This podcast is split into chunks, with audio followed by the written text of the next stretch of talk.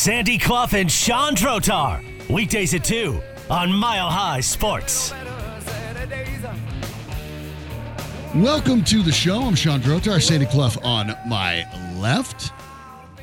Big uh, week coming up for both the uh, Avalanche and the Nuggets. Of course, the Nuggets did have the draft last week. The NHL draft a little less impactful for the Avalanche at this stage, but free agency for both sports coming up uh, in rapid order. Negotiations for the NBA can commence on the 30th. Free agency period opens the day after this Saturday for the NHL. Prior to that, the Avalanche go ahead and make a move over the course of the weekend of some significance. The name of the player, perhaps the uh, the the bigger part of the equation, but it's important to note that at age 30, Ryan Johansen is not the same player as he was a few years ago. But Sandy, the deal here for the Avs, in which they simply gave up Alex Galchenyuk, who was a, at one point a top pick, never really cracked uh, Third any- overall pick, yeah. actually a higher very high pick.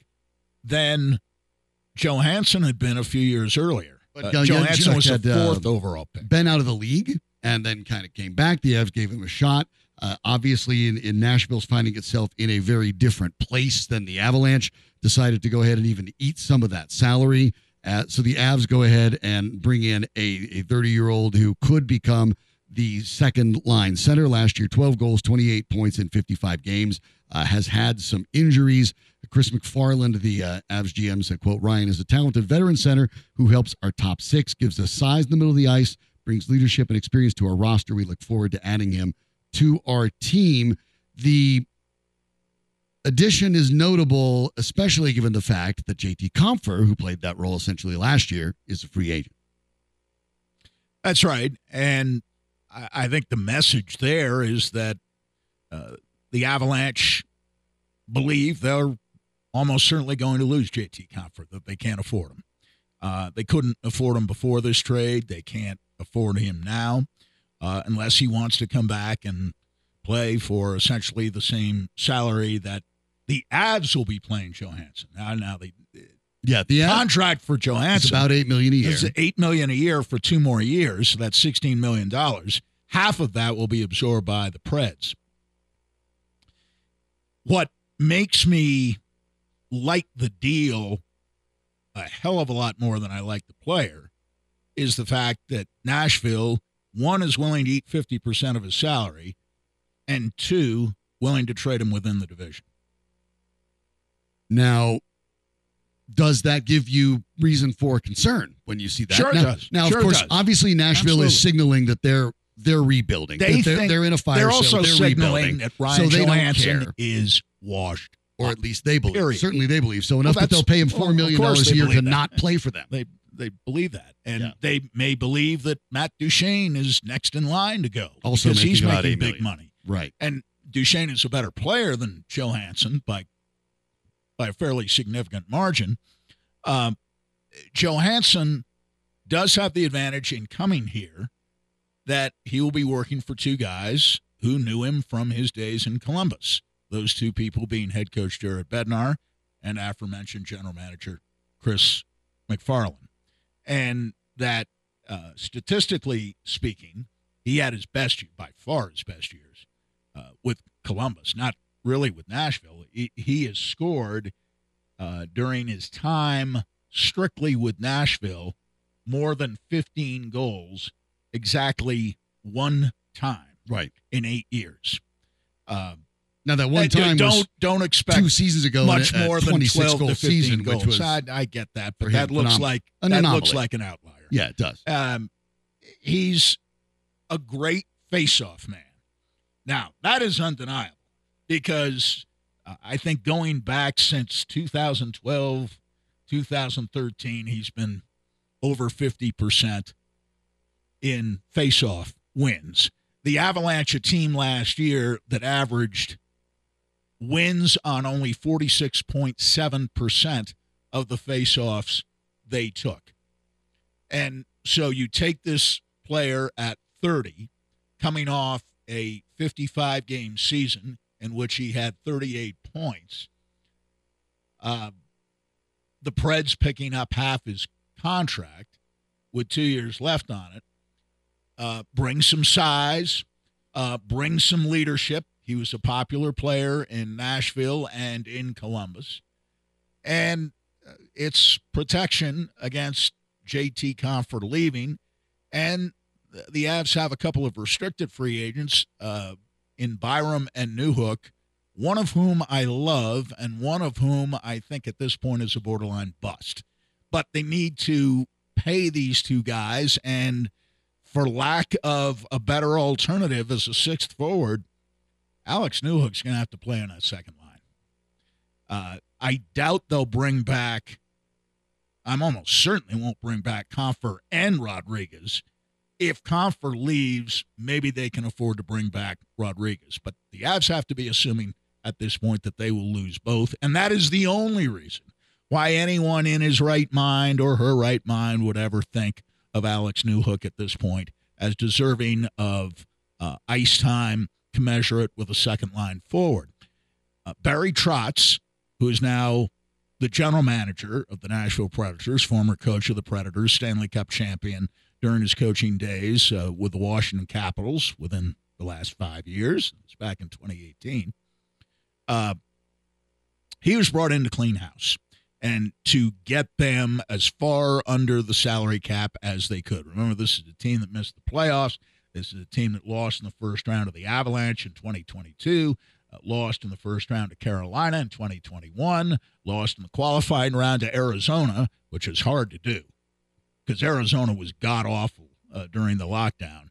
And they lost three games to one in a qualifying round. They lost in the first round of 2019 to Dallas. And uh, the last time they, in fact, did win a playoff series came in 2018 against, wait for it now, the Colorado Avalanche the unrestricted free agent market for centers is uh, filled with either players that aren't really significantly better than Johansen or are going to cost quite a bit more in, in money. And when you're talking about Galchenyuk, who was a, a restricted free agent coming up anyway, uh, you really gave up nothing. But I mean, you look uh, above that, let's look at guys with at least uh, cap hits that played significant time at center. Uh, Jonathan Toews is 35 years old, a cap hit of 10.5. Was you really going to get him for four? Do you know what Jonathan Toews has left? I don't know. Uh, Ryan O'Reilly is never coming back to Denver. That's not happening. Uh, you you could look at uh, Jonathan Drouin of the uh, the Canadiens, some familiarity with with uh, Nathan MacKinnon there, but, but do you know what you're getting? And last year he made 5.5. And then interestingly, when you look at the number of guys that are eligible there, out of the top 22 available centers, Five of them are Avalanche already. Compher, of course, uh, Lars Eller, who the Avs added uh, at near the trade deadline. You talk about Evan Rodrigues, who is also a free agent. Uh, Darren Helm played some time there. Mikhail Maltsev, who's literally in the top 20 guys available at, at center. So, I mean, there's not a lot of top centers available. It, it, to me, it illustrates how important it and is. and there's no the, way the Avalanche are bringing back some of these guys. No. So that Darren Helm is is not coming back here. Uh, I don't think Maltsev's coming back. I don't think Eller's back. coming back. Eller's they have coming interesting comfort. Can they afford him? To me, it looks like Rodrigues no, Eller, at the listen, age they of got 29. Eller. Eller. Eller was a good face-off man, and he is. Uh, but that is the one skill that Johansen provides that the Avalanche don't have. But he's an older player. He is not fast. Uh, I don't know how. You know, I know there's talk that they will split up MacKinnon and Rantanen next year, and uh, apparently the uh, instantaneously rehabilitated uh, Valeri Nichushkin will be on that first line, uh, probably with Lehkonen uh, on the other wing, uh, with MacKinnon in between. And the second line would be comprised of Johansen centering Newhook uh, and Rantanen. Uh, I don't know how Johansen keeps up with Rantanen. I don't know or how this. how he keeps up with Newhook. To, to my mind, he Sandy, does win faceoffs, and on the power play, guy can win faceoffs is valuable. Yep. And he's got enough size to park himself in front of the net. But let's be clear, folks. This is a player who is not now, nor has he ever been in the same stratosphere, same universe with Gabe Landeskog. No, no, Not of course not. Even Landeskog close. going to long-term IR frees up about seven million, so that's four of it. Uh, although Johansen is a uh, a pretty good defender when healthy, actually a better defender than most. Uh, good on faceoffs, as you pointed out, but no, yeah, no he's Landeskog okay. Um, but again, uh, the lack of speed. Uh, he's not. Uh, I, I've heard it said, and I saw some of the clips. Uh, you know, he he can finish, but he's not one who generates uh, a lot of offense, a lot of scoring opportunities, and uh, you know the fact that, of course, he was hurt at the end of the season. That's part of the reason they let him go. Uh, they're not sure that he'll be fully recovered uh, to play an entire season uh, this year, and they only played him 15 minutes and 46 seconds a game last year, and Barry Trotz didn't have anything to do with that. He wasn't around. To my mind, this makes the necessity of retaining Evan Rodrigues even more important than it was. I agree with you on that. I, I think that needs to be, uh, if not the I top needs priority, to be. I think he needs to be on that second line. right? and, that's the person uh, I'd rather see on the second. I I would say, with respect to Newhook, it's now or never. And if by next February he's the same player that he was this past year, then I'm- that's kind I'm of what you trading him and trying to get whatever you can get for him. the story where you, this time of the year, you know, where you find these sort of things out, it's it's it ends up being kind of odd. And, and Ryan Johansen did have some time to speak to the media today. Uh, he talked about how he found out uh, about the deal. Funny, I was I was actually waking up in uh, Napa Valley. It was my girlfriend's um, uh, birthday party, so we went there for a couple of days, and and uh, we were departing that morning, and then got a phone call from Barry. So mm, not ideal, but then again, that's the way it goes with trades. The bright side is, you know, we know about the the, the injury. Obviously, we know that was a concern, and for the Avs, it's a concern too. You, you know, you're already missing Gabe Landeskog. Injuries derailed this team last year that might have had a chance to repeat at the Stanley Cup. But in Johansen's case, at least at this stage, even though the season ended for him, the work's gone on, and the result has been pretty positive. Yeah, it's definitely uh, put a. I've had to make adjustments with training and and rehabbing and all that stuff, but I was really happy to start getting on the ice at the at the start of June. So I skated for about a couple times a week for about three weeks and felt really good. So that was super encouraging just with that and, and being able to move forward and past that. So I'd say I'm I'm super close to 100% now and and uh, hopefully to be by August, I think just full on normal and be myself. So uh, it's been it's been encouraging to you know have confidence uh, with moving over that injury and moving past it all. So there is belief that you know he's going to be ready in time for the season and back to 100%. Uh, He will be 31 at that point in time. Correct. But some of this is about understanding the market that's available for this role. Understanding that because the market is so thin, that makes it more likely that you're going to lose JT Compher, that somebody out there is going to offer more than the Avs can offer. So you have to go ahead and look out there and realize, you know, do you want somebody even older than Johansen? Because that's uh, Toews. We talked about O'Reilly's not happening anyway. That's Eller. Uh, that's Patrice Bergeron. Not that that's a fit anyway. That's Nick Bonino. That's uh, Nosek of Boston. Uh, Stastny. All these guys are, are are even older. Right. So that's not necessarily the fit you want. That includes a, a Darren Helm, for example.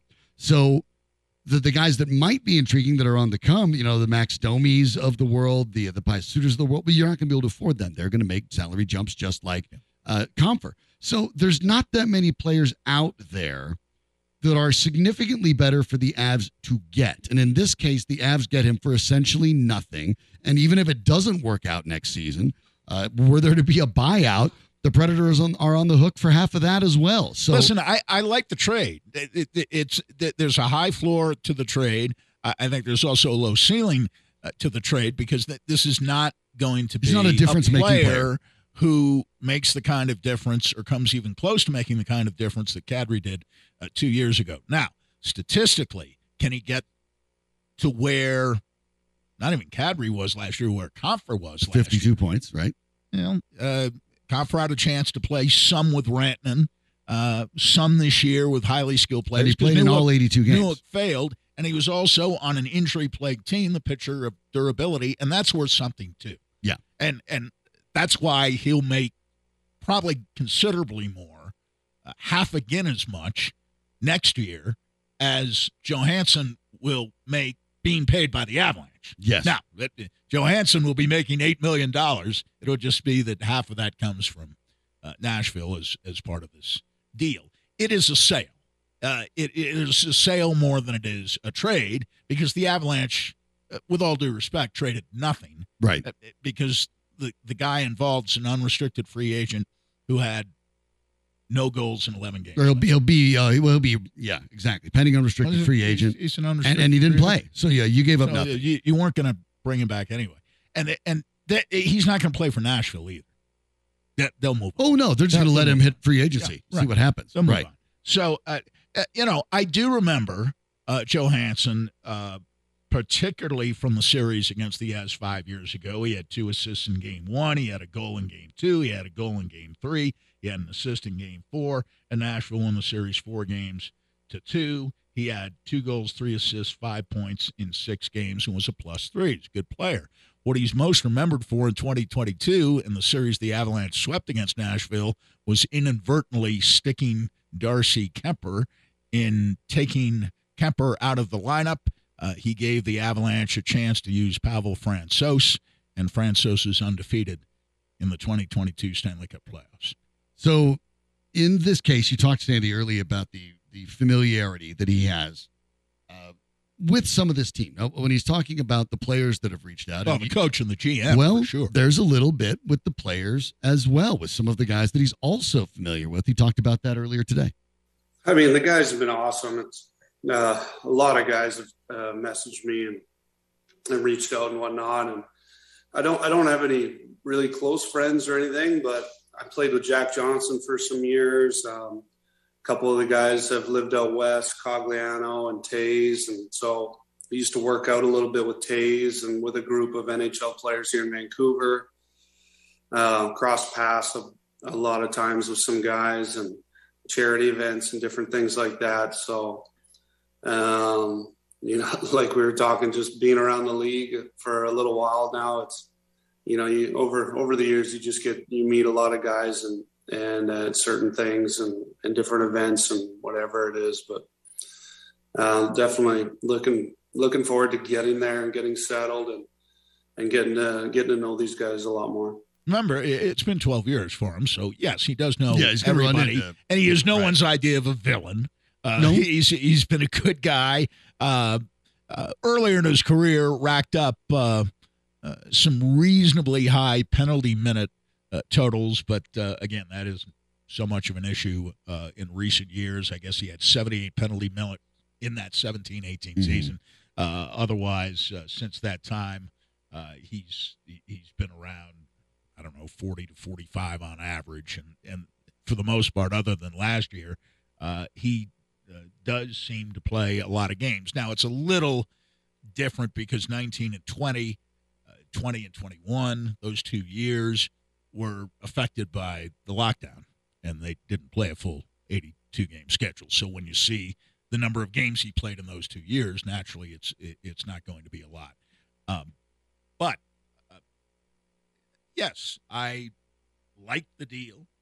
Uh, I think there are some areas in which he can be extremely helpful, and frankly, it's all about the price tag, and the price tag is eminently reasonable Yes. for the Colorado Avalanche. Yes, Johansen. By the way, the recovery we're talking about, he had to have surgery on the right leg after he caught a skate blade uh, back uh, in February, where it ended up basically, uh, you know, costing him mm, the rest of the the season for the most part. This is a guy that uh, you're not talking about. It's not an ACL or something like that, but he caught a skate blade, serious uh, uh, injury that took a lot of recovery time.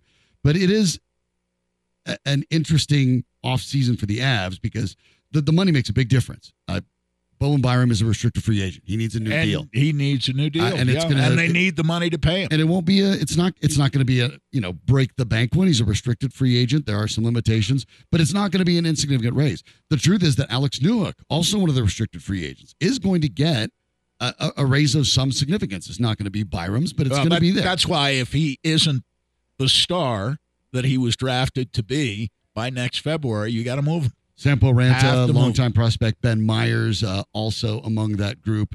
Uh, we talked about Maltsev, another one of the free uh, restricted free agents. All available. those guys you can let go. Uh, I think they will be moving on, but it is those two specifically when you're talking. I, I think they'll keep Ranta because they they still like him as a prospect and he has some trade value, and, and maybe even perhaps Myers. But it is definitely Yeah, I, I, I'm not a Myers fan. I, I know he was a little better late last year when he got called up, um, but he really was. It depends on the price tag. the Seattle uh, series, and uh, this is frankly an area of concern for the Avalanche. Uh, they don't have much in their system, right. really at They've any. they've, they've traded most of it away. Uh, Right. they they've traded those picks away. Again, there is a price to pay for opening up a window of two or three years. Now, we thought the window might have opened last year, Yes. and would extend through this year and next year I think it at opened least. prior to the Cup win.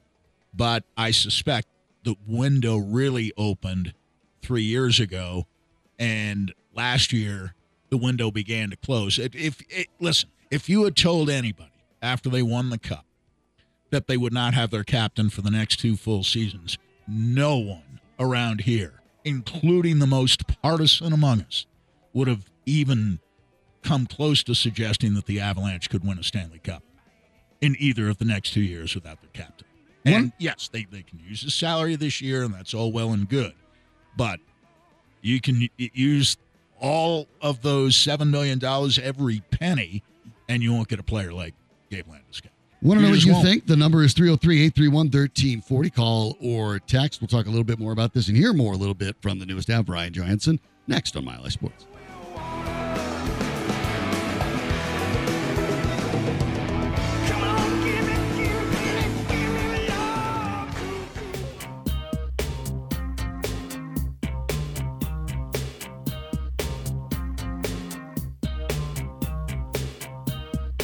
Sandy Clough and Sean Drotar, presented by Burnham Law. Hire the winner at burnhamlaw.com.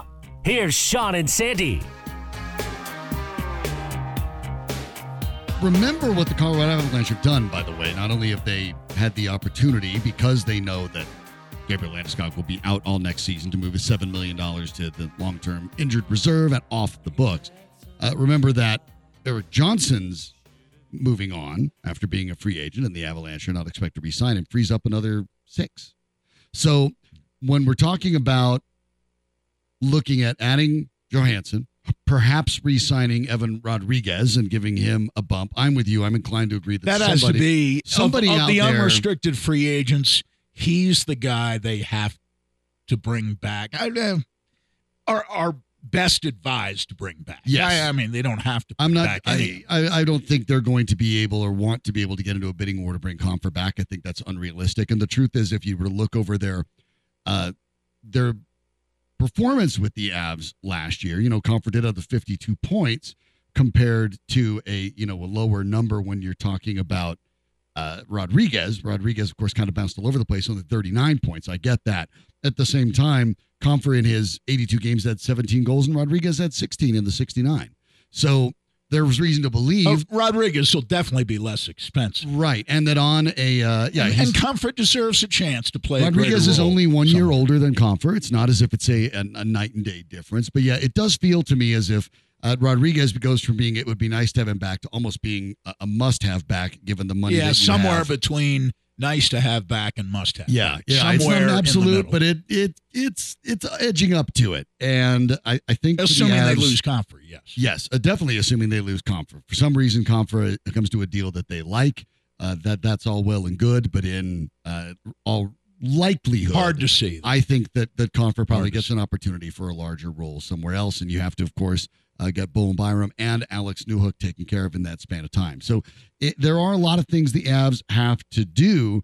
We have seen, if, if I'm looking on the bright side, because I'm with you, I think Johansen is a nice player that, when healthy, can contribute uh, and can maybe give you numbers equivalent to what uh, JT Compher did last year, perhaps if he's healthy for the majority of the year. Maybe. and sits upon that Maybe. I, I think 15 goals, 14, 15 goals is about That's about speed. max. Now, if he does play with Rantanen, probably his production will go up a little bit. And we've also seen players at that stage because Johansen will turn 31. Uh, in hockey terms, that's It's not a spring chicken, but it's not entirely an old man. Yeah, I, I think the career year though came two years ago, Mhm. 21 and Unquestionably 22, in my when he had the 63 points, Certainly with 26 Nashville. goals, 37 assists with Nashville, uh, right, and and played 79 out of the uh, 82 uh, available uh, games. So Johansen is is someone uh, who I, I think is a stabilizer, and I, I, you know I'm not one who believes in face-offs overall being that impactful on winning. There are plenty of times where you can see a team win 53, 54% of the face-offs and get blown out. But it does matter on the power out. plays, like you but said. it does matter in certain situations. It matters late in close games. It certainly matters on special teams. I don't think he'll kill penalties. He's not fast enough. Uh, I don't recall his killing penalties uh, very much, if at all, in the past. But on the power play, um, winning faceoffs was an issue last year, especially with that Landeskog, who would take a lot of power play faceoffs. Right. And they they were missing that. So there is some value there. And sometimes look, that when there's a comfort level the, for the couple players, but also with uh, the staff, you know, sometimes we've seen guys get a little bit of a, a, a bump. You know, Johansen has been on a, a Nashville team that has been good, but not great. But he's been there for seven years. They've had some changes over the span of time. Sometimes a change of scenery helps. But Johansen today had a chance to talk about uh, his arrival on the Avalanche and spoke specifically about not only playing against them, but the excitement of joining a team that he believes and has seen firsthand has a tremendous amount of talent. team and they they outplayed us and beat us pretty bad. So, uh, which was obviously very recently, and I got I got to witness a team in the playoffs that was uh, at the time almost felt untouchable and felt like they couldn't be stopped. So, um, you know, it's just going through that and looking at that and and playing against this team for many years and and especially the group they have now for the last recent uh, chunky years here. It's there's a lot of exciting things about this team, and um up and down the lineup, and looking at their roster and guys I know a little bit and whatnot. It's you know, it's uh, and from some conversations with players here over the last few days, it's it's a hungry group that's they've they've they've won. They know what it takes, and they want to continue to win, and they want to do it again. And and for me as an older guy in the league now and, and been around it's it's a it's a real cool opportunity for me to come into this group and and do what I can do and, and do what I do and and hope get back to that that same stage. There is at least some, when you talk about, you know, the, the low ceiling, high floor, that's part of at least the potential ceiling is that that maybe you get sort of a career second win. You're playing with some different players. You're you're feeling somewhat revitalized because you're back on a new team and hopefully healthy after the injury. And and maybe there's something about that that that adds a little bit of value. Um, admittedly, there's we're projecting a little bit, but I'm trying to find the potential upsides. Well, and that's one of them. He's We've a seen it. veteran guy with good hands. I, I, I think he's he's got good vision, uh, a nice perception of, of the game. He reads the game well. Uh, it doesn't have a lot of speed, but that's what hands and vision allow. That uh, maybe you don't have to be quite as fast. And if you're dealing with people on your line who have speed, uh, I- you know, if he's got 35 to 40 assists by the end of the year, I think we'd all be pretty good with that. Yeah, I think so. And the other reason I think to be optimistic about it, you talked about it, his familiarity with the staff of the Avalanche. Right. Uh, they know what he can do.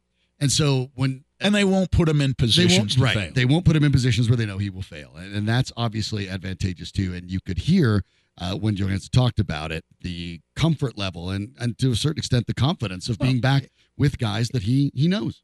you know, it's it's funny because I've been in the league now for a, a good amount of time, and over the years, you you end up having relationships with so many guys, and and coach and Prater were uh, my assistant coaches my second year during the lockout year in Springfield, Mass, in the Columbus organization, and and CMAC was my assistant GM in Columbus when I first arrived there, and and uh, so it's it's we go back way back and I've had relationships before. And and it's uh it's exciting just to you know that that those guys you know, believe in me and and uh, and uh, you know want me a part of this team and organization. So that's been a, a real exciting and encouraging thing about all this going down and just the excitement for me to to get to Colorado and get to work.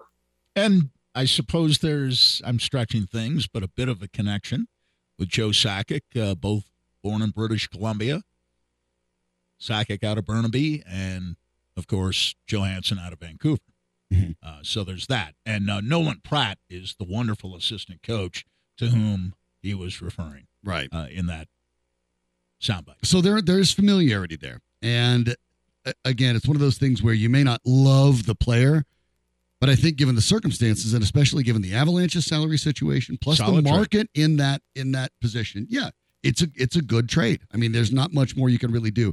We didn't really talk about it. The uh, the Nuggets were in the middle of their run, and uh, the move was relatively minor. But it is worth noting that about two weeks ago, the Avs also added Fredrik Olofsson from Dallas in a uh, in a deal there that was very minor. But Olsen, a bigger body, 27 years old, 6'2", 190, born in Sweden but raised here in Colorado. In fact, played on the under 14 Thunderbirds and the under 16 Thunderbirds before going to uh, Nebraska Omaha, a good program there. Yes. And then playing professionally in Sweden before coming back to the Stars, made his debut this year. Again, not a a difference making player, but uh, a good sized body and a guy that can skate. And and this is kind of what the Avs are going to try to to throw a little bit right now at some of the Well, I definitely issues. need uh, a little more size, and maybe you sacrifice some speed, but uh, Olofsson, I think, is at this point a better Uh, skater. and another ad- addition essentially for free. So I mean, they, Right. these are the kind of moves well, uh, the Avs are going to be making. You're going right to have to find some bargain basement guys, and nobody's making eight million dollars a year, even if you're only paying them four of those eight million, uh, is bargain basement. Right. But, but th- you're right. Th- Whether it's the draft, and it's not going to come through this year's draft, certainly. When you apply uh, your thinking to what they might be able to do next year, they need to find some people who can be useful and are a little bigger and maybe a bit more belligerent. yeah, and, that's an interesting point, Sandy. The idea that the Avs, when you lose some of the speed, the idea that the Avalanche may need to change a little bit. That Olsen deal, by the way, was just for cash, so cash trade. But giving the details there, it wasn't even a, for a deep pick.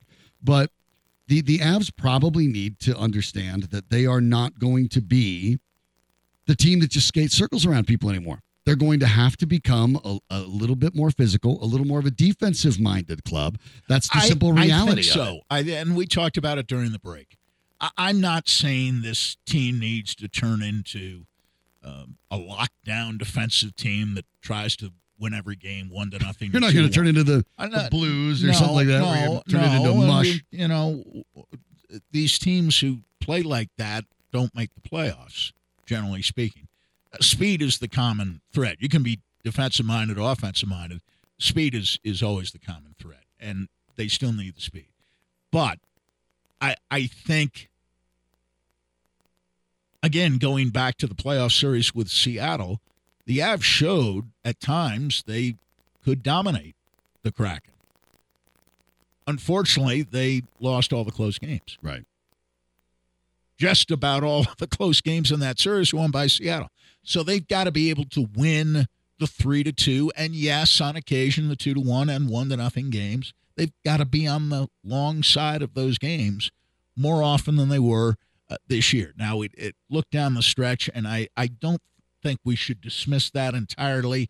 How good after the middle of January, between that time and the end of the regular season, basically a half season's Mhm. worth of games, that the Avalanche were as good as anybody in the league, including Boston, including the eventual Stanley Cup champion Las Vegas Golden Knights. The Avs were as good as anybody for the last half of the season, and they were playing as they were during the first half of the season without Landeskog and a whole lot of other guys who missed significant time during that period, and they still fashioned uh, the record they did because Jared Bednar is a terrific coach, and they are a well managed team.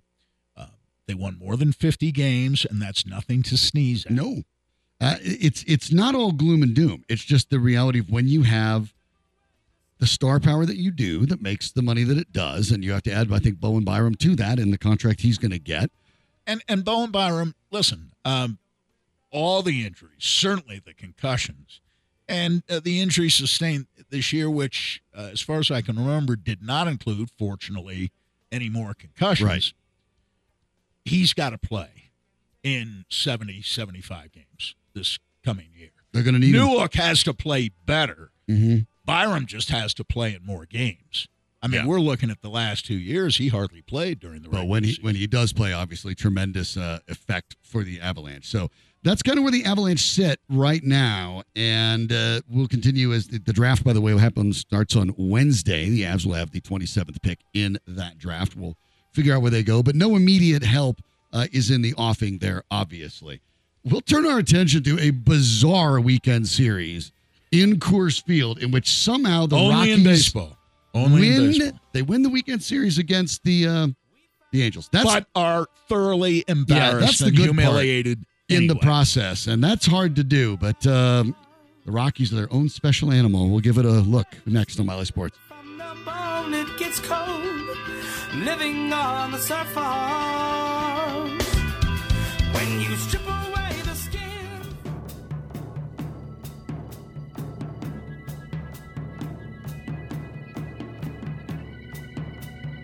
This is Sandy Clough and Chad Drotar on Mile High Sports. Some good news for the Colorado Rockies. CJ Cron returns from the injured list uh, today. Missed more than a month with uh, back issues. Cron back there on uh, May 15th was sent with back spasms. Michael Toglia, who uh, batted 174 in the 10 games with the Rockies, and Noah Davis, 0 2 with a 10.61 ERA uh, optioned back down to the minors to make room for Cron. And, and they win the game yesterday, 4 to 3 on Sunday. They win that proverbial rubber match, and uh, they, they get a good performance out of Ezequiel Tovar, who's now has a nine game hitting streak with a solo homer during that hitting streak. He's hitting 351, so that's obviously a good sign for the rookie. Uh, Austin Gomber, five and seven on the year with the win. Uh, quite frankly, kind of hard to be five and seven on a team that's 31 and 49. So I guess you have to give uh, Gomber his credit there. But they lost on Saturday night, 25 to one. And and I, I was doing something else on Saturday night, and I'm not joking, Sandy. I just briefly thought, I wonder what's going on with the Rockies game. I asked, I said, Hey Siri, what's the score of the Rockies game? I wasn't looking at it. It said something. I, I, I literally did a double take. I'm like, that that can't be right. I immediately opened it up and looked, oh my gosh, they're losing 25 0 Well, it was 23 to 1 in the, in the fourth, fourth inning. inning. And that's just uh, beyond. I, I don't care if they won the series or not. Nobody's going to remember that. What they'll No. remember is that they gave up 25 runs, and in the 60 plus year history of the Angels, they've never had a game like that. They've never hit three home runs on consecutive pitches. They did that the other night. They had an eight run inning, they had a 13 run inning, back to back, I believe, second, third innings. I think I'm right on. Uh, yeah, it, it, second, third, third, and fourth, whatever was was, consecutive in- innings. And listen, um, the the fact of the matter is that the only two teams in baseball worse than the Rockies are two teams that are going to lose somewhere between 110 and 120 games this year. The Oakland A's are are 20 tanking. and 60. notable know they're tanking. They're And- intentionally trying to lose so they can get to Vegas. Right. Kansas City is 22 and 56. They're just awful. The Rockies are the worst team in the National League, and it's uh, I, I guess St. Louis has split its last ten games. They seem to have found something uh, lately, but St. Louis is uh, uh, old and slow like the Rockies are, Let me and they probably aren't going anywhere. But it, it, in any case, the Rockies are the, one of the three worst teams in baseball, and on Saturday night they played the worst game that any team has played this year uh, in all areas, and uh, even uh, uh, their uh, announcers were dumbfounded. I I mean, they they were almost speechless. I, There's I no will way to give. describe. Let me give uh, Corey Little, the senior director of the Rockies communications, and their uh, and their writers some credit here because it, from the post game notes took a little more research than usual. Here's after that Saturday night game. Now the 25 runs allowed is not the worst in Rockies history. Worst was 26 back in 1995 against the Cubs. The 28 hits allowed was tied for the most. That was 99 against the Reds. The 24 run margin of defeat was uh, by far the largest. Previously, it was 19 when they lost to the Cubs uh, in that same game, of course, 26 to 7. But that's the third largest loss by any team since at least 1901. In the third inning, they allowed 13 runs in the third. That's the worst ever. Four home runs in that inning, tied for the most in franchise history, although that's actually happened twice before. Uh, Chase Anderson, who started there, you talked about, you know, the three straight pitches in the third inning, the the you know allowing home runs on three straight. It actually has happened to the Rockies before. They would like that up. It had back in 1996 in June against the Dodgers. Mark Thompson surrendered three home runs on three straight pitches. But let's just say that it was to some more notable players. I don't think the Angels have ever done it, but Uh, the Angels. I'm not surprised no, that the it's Angels the never Rockies have. Uh, the Rockies had, however, uh, yeah, the Angels had had three uh, consecutive plate appearances, not three straight pitches. But right when Mark right. Thompson did it, three straight pitches. he coughed them up to Mike Piazza, Eric Karros, and Raul Mondesi, who were, at that time were all all stars. Noah Davis and Anderson became the first pair of pitchers to allow at least nine runs in the same game since the Phillies did it in 1985 with the immortal Joe Sambito and Calvin Schiraldi. Hmm. I mean, that's how bad it is. And, and winning the series with a negative 21 run differential is the second worst of all time. And the last time it happened, 126 years ago, the 1897 Yeah. Louisville Colonels. At a certain point, I get it. You can look at it and go, oh, it's baseball. Weird things happen. But not when it's thing weird things that happen every 130 years. You're awful. You're aggressively awful. And some would look at it as a situation in which they are allegedly trying and saying that that makes it so much worse. Uh, the A's are in the Right. tank. The A's within the last five years have fielded more than respectable baseball teams. Uh, the Royals won the World Series eight years ago. Um, the Rockies have been to the playoffs twice in the last 14 years. Mhm. They did not win a division series game on either occasion. Uh, they lost in the wild card to Arizona in 2017. In 2018, they lost a playoff for the division title to the Dodgers. They did beat the Cubs at Wrigley in a wild card game, but then proceeded to the division series and got swept three games out of five, three games to none by Milwaukee. Uh, so it, it's an inglorious history. Uh, you had the 07 run to the World Series. You had a good team, their best team, I think by far their best team ever in 2009. Much better team than 2017 was. That won 92 games and uh, did not win the division, but still won 92 games. And uh, pitching came apart in the playoffs. Unfortunately, they had a pretty good pitching team that year, but uh, they tired at the end of the year and they lost, uh, I believe, in a sweep to the Phillies. Although they had a chance, was it a sweep or four games? Uh, they had a chance to win the three games, but in 1995 they had a chance to win three games against the Braves too, and they actually won one. Uh, no, it's it's an embarrassment, and it, it's again proof positive that they don't have any talent. Uh, there's no help on the way.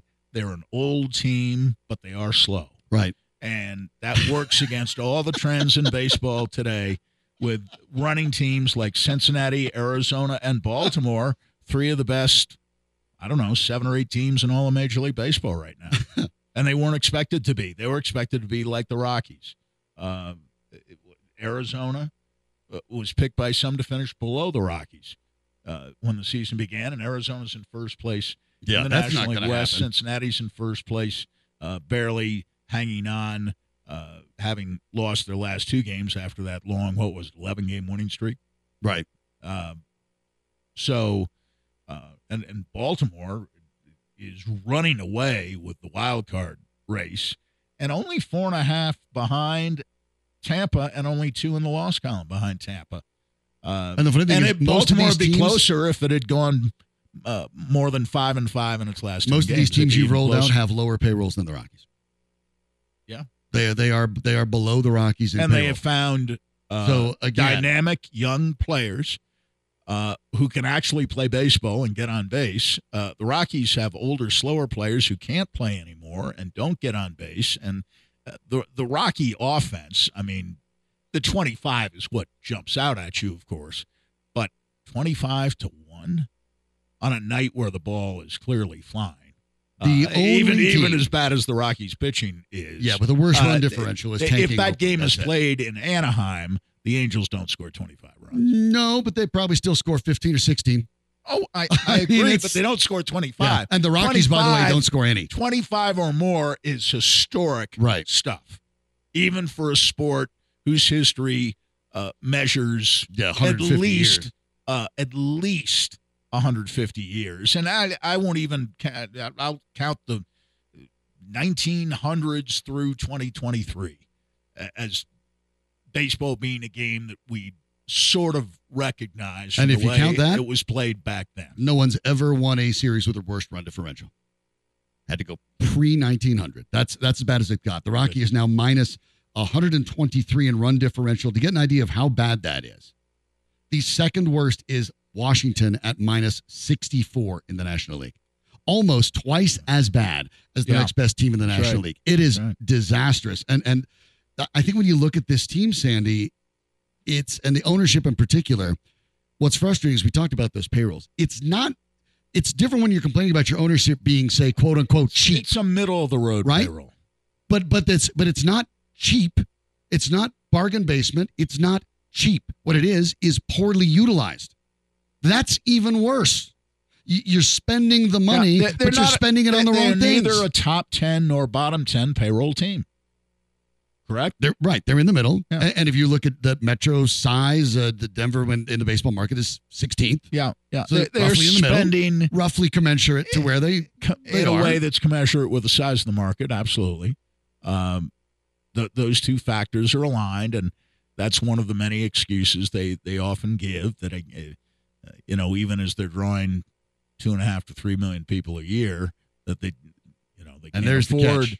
uh, to, but well, Saturday's blowout, Sandy, it doesn't sellout. require a lot of money. a sellout. Uh, well, uh, you were telling me there were a fair amount of half price tickets available. there so, were, but- that, but they were But they it was did a sell sellout. It was a nice night, and they sold it out, and they embarrassed themselves.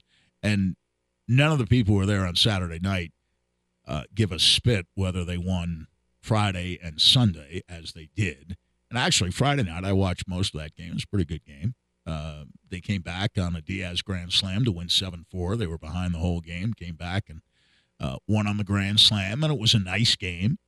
Um, the game yesterday was, you know, they were kind of on the verge of uh, blowing it, managed to barely hang on and therefore win the series. But that says more about why uh, the Angels will not be in the American League postseason again this year than it says about the Rockies, Uh, yeah, who also will not be anything but last in the National League. they will have their uh, their token representative to the All Star game, presumably uh, Elias Diaz. Probably that's uh, that's it. That's all that'll be happening there. Over at Superbook Sports, by the way, we're changing the game. Help your bets stay hot this summer at Superbook Sports, the most trusted name in sports gambling, with a direct line to Las Vegas. And now, when you use the promo code Mile High, you score up to two hundred fifty dollars with their first bet bonus, and that means win or lose, Superbook will match your first bet up to two hundred fifty dollars with the promo code Mile High. Here's how you get it: just download the Superbook Sports app, enter the promo code Mile High, and you'll get two hundred fifty bucks courtesy of Superbook Sports. Visit superbook.com for terms and conditions. Gambling problem? Call 1 800 522 4700. The Denver Nuggets made three draft choices in the recent NBA draft. An opportunity to hear from them and GM Calvin Booth regarding the strategy. Free agency, by the way, starts later this week. At least negotiations could start on Friday. We'll hear from Booth and the newest Nuggets next on Mile High Sports.